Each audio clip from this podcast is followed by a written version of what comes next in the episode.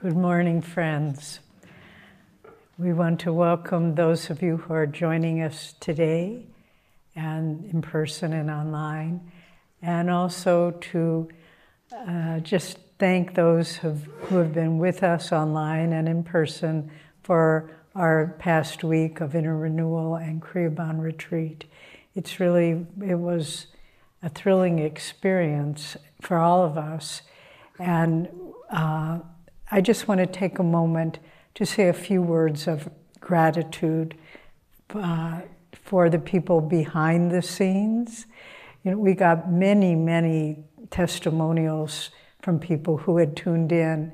And one thing they, many of them commented on was the technical professionalism. The, the broadcasting was seamless, sound, video, everything. That's not easy. There were, you know, nearly 4,000 people who were watching it. And it just so thank you to our technical crew. Thank you to the people who keep this temple so beautiful and filled with light. And thank you to all of you who attended the classes with so much uh, openness of heart, so much receptivity. We could feel it, and it, it just, it's a beautiful experience, just this flow of higher consciousness that doesn't spring from the people up here talking. It, it's what we all collectively draw so thank you for this beautiful week. And also, I want to welcome uh, those, some have begun to arrive, who are taking the Living Discipleship program, which Nayaswami Maria and Atman will be leading starting this evening. And this is training, it's a month long program up at the meditation retreat, training for those who uh, want to go deeper in their spiritual life and their connection with these teachings. So we send our loving thoughts to all of you that this experience may bring you what you're looking for, what God wants you to have, I should say. we don't always look for the right things. Okay, I want to start now by reading from Whispers from Eternity. And if those who are translating, it's number 103.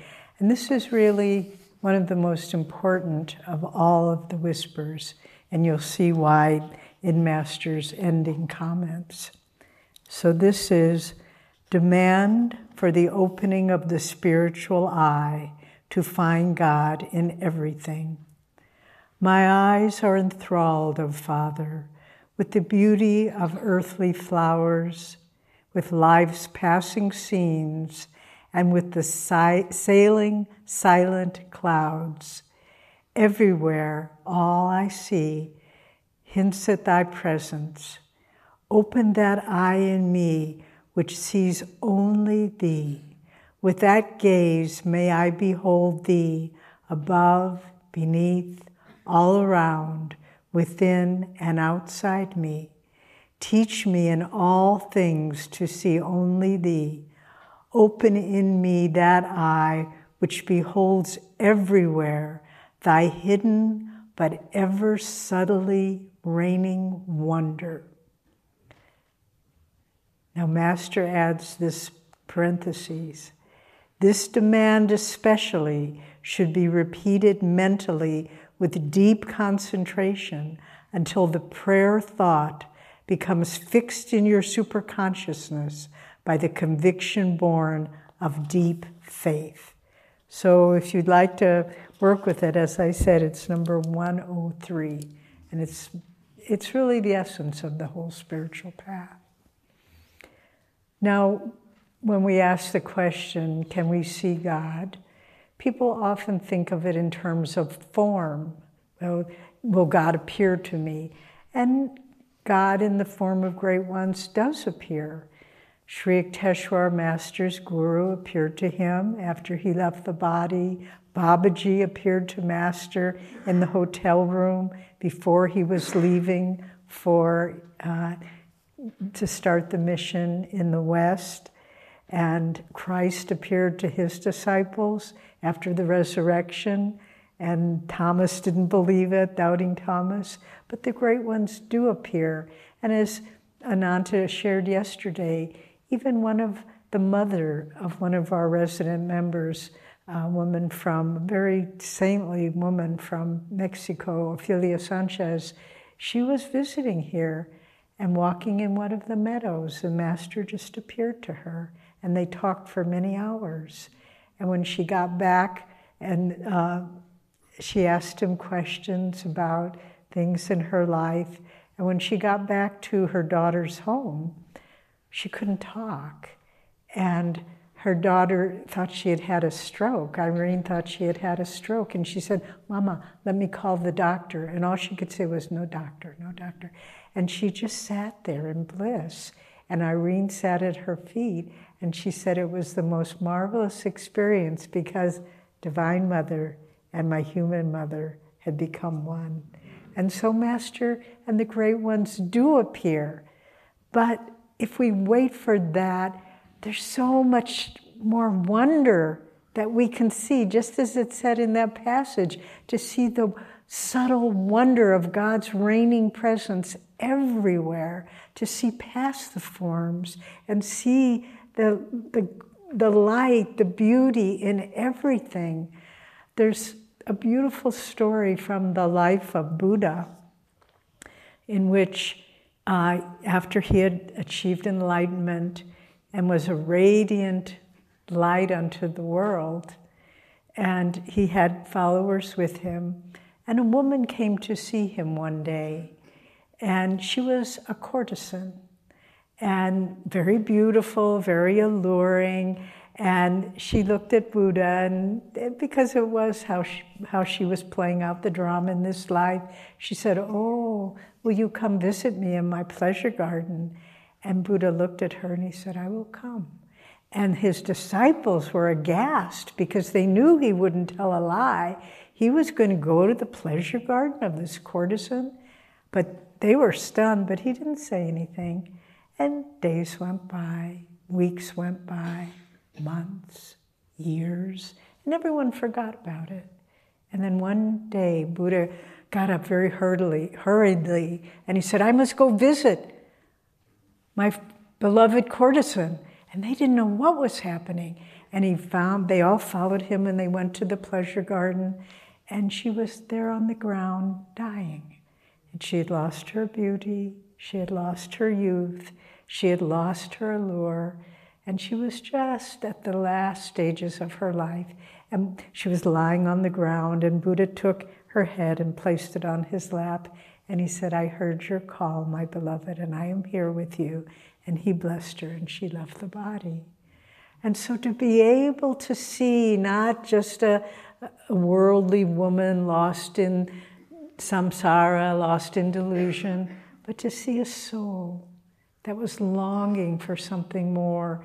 That even in her invitation to him, she may have thought it was just a, an alluring invitation, but it was more than that. Her soul was calling, Come, I want the light that you bear.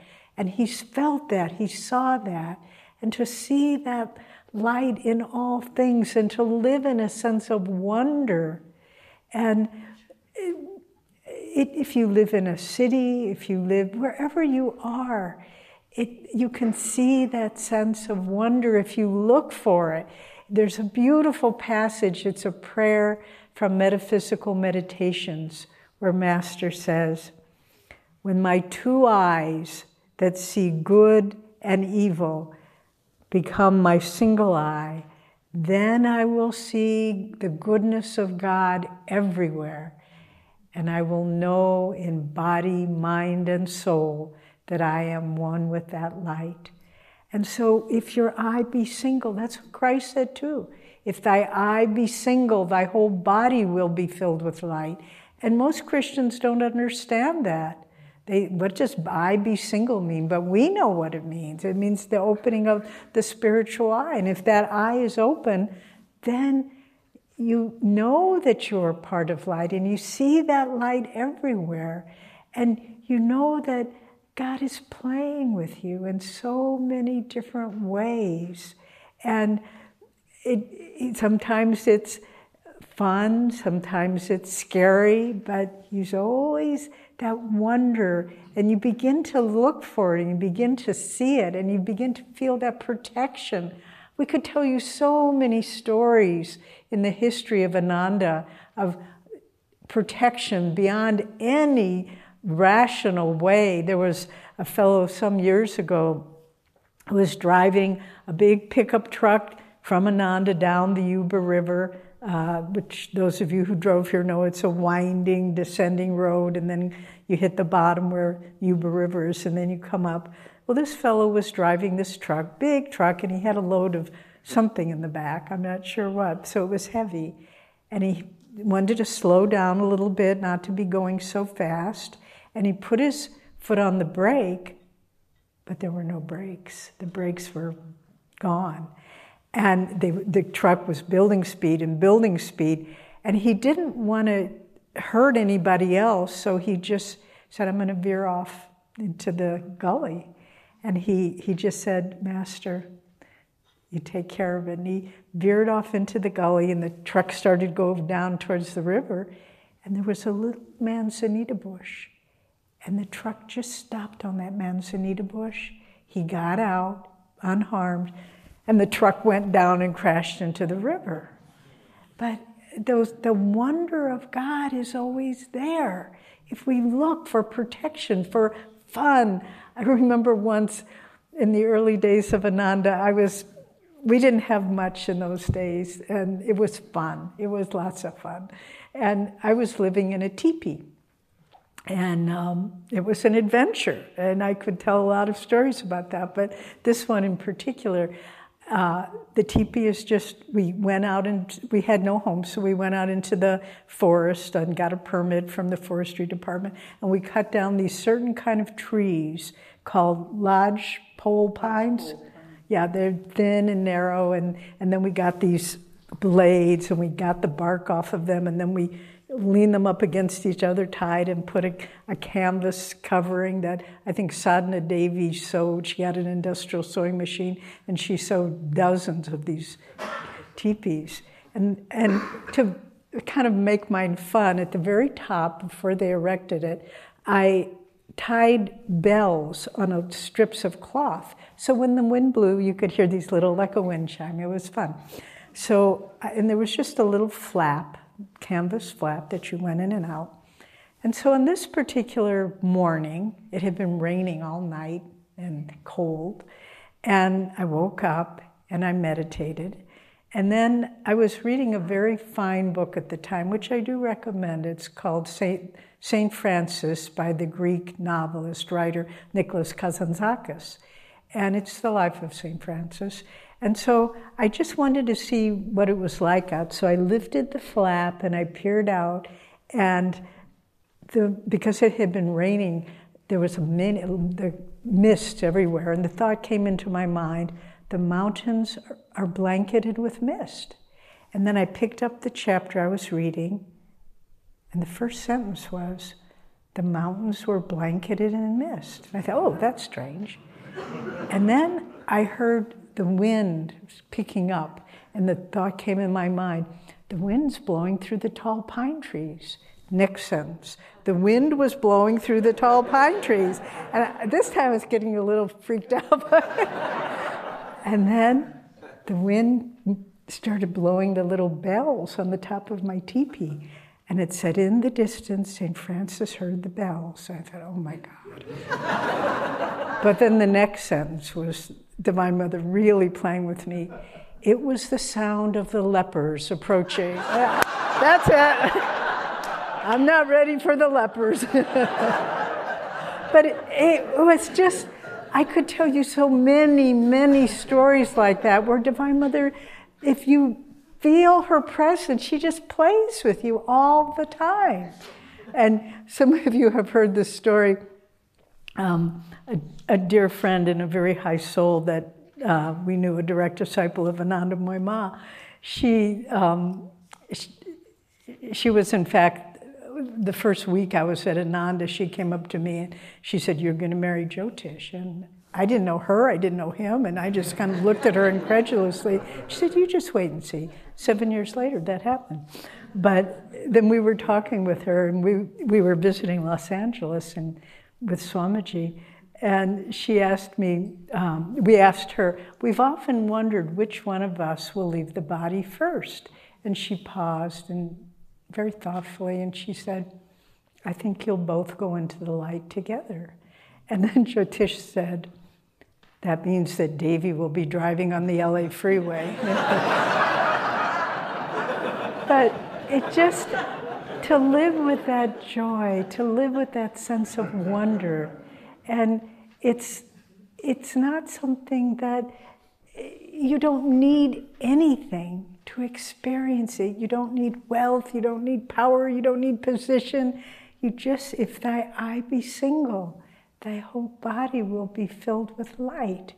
And even when difficult things come in life, and Ananda has believed me, we've had our fair share, and maybe more than our fair share, that, you know, financial challenges, fires, opposition, uh, lawsuits against us, all these things, but every single one of them has made us stronger and stronger in our, not just, oh, I can face anything, I'm a toughie, stronger in our faith to, with God, for God, because we realize He, she, Divine Mother walked us through every single thing and was always there for us, even in the darkest times.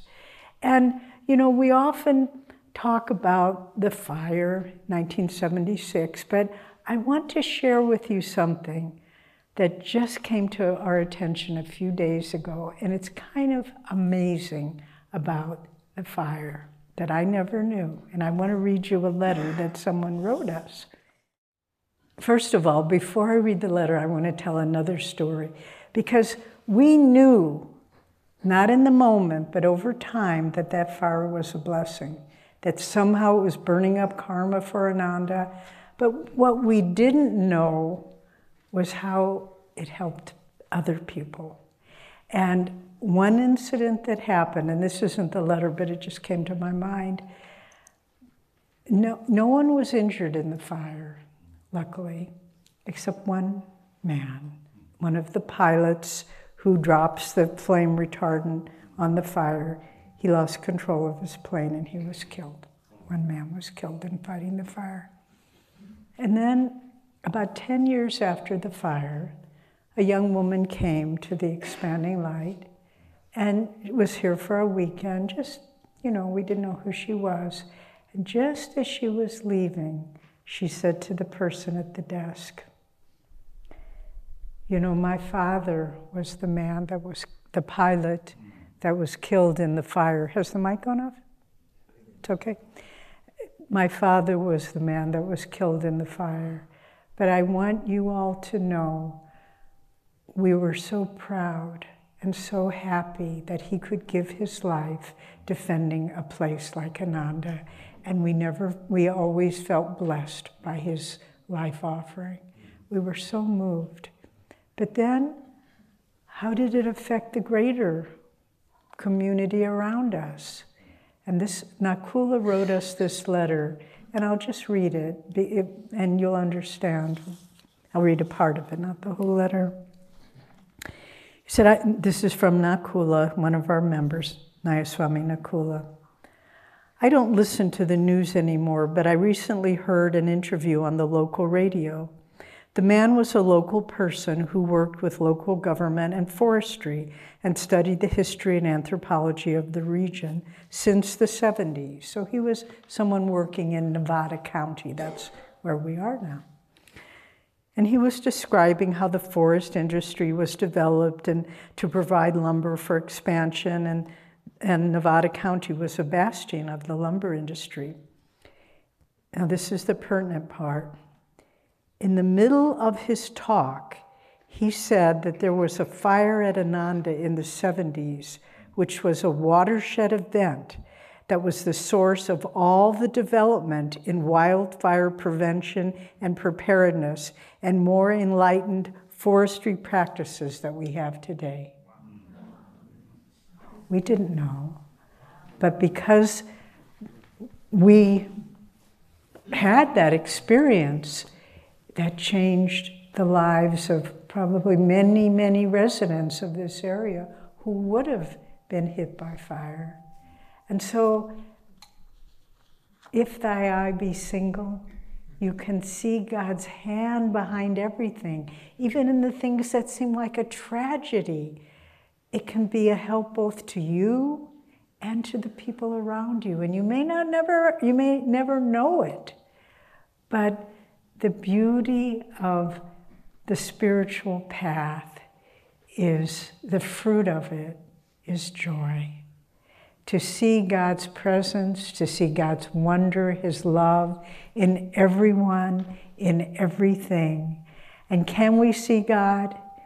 If we look, if we know how to look with the single eye, the spiritual eye that is awakened through our practice of meditation, through our attunement with the Guru, through the practice of Kriya Yoga and meditation, and through deep devotion if you want to see God's love in the world, look through the eyes of love and you will see it. God bless you.